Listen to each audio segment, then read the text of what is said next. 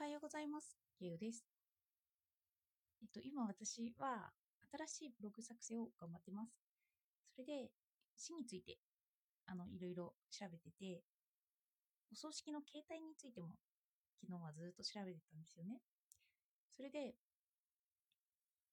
あの、お葬式の代金と、そのお葬式以外にお坊さんに支払うお布施の代金と、さらには、そのお坊さんがつけてくれる戒名の料金とか、そういうような実質的なことをどんどん調べてました。面白いなと思ったのは、その自分が死んだ後につけてもらう戒名なんですけど、名前ですよね。その名前がないと、お葬式とかその仏教に習ったお葬式っていう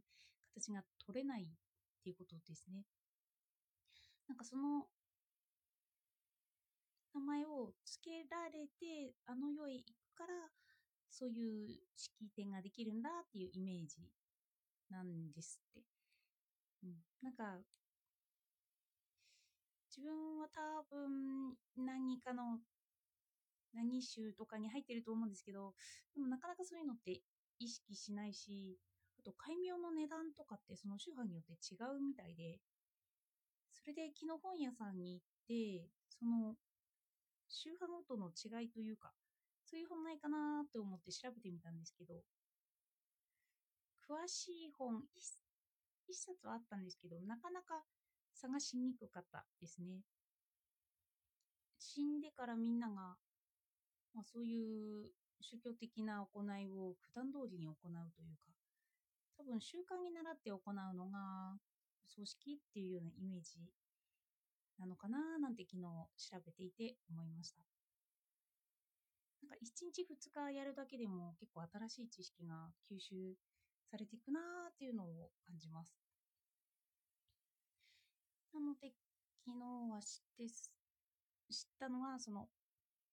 戒名ってそうなんだっていうこととあとは宗派によって違いを調べていたのとと動画とかでお葬式の実態とかそういうような動画をずっと見たりしてました。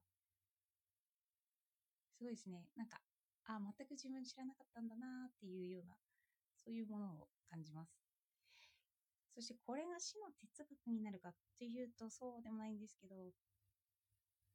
ただ死生観としては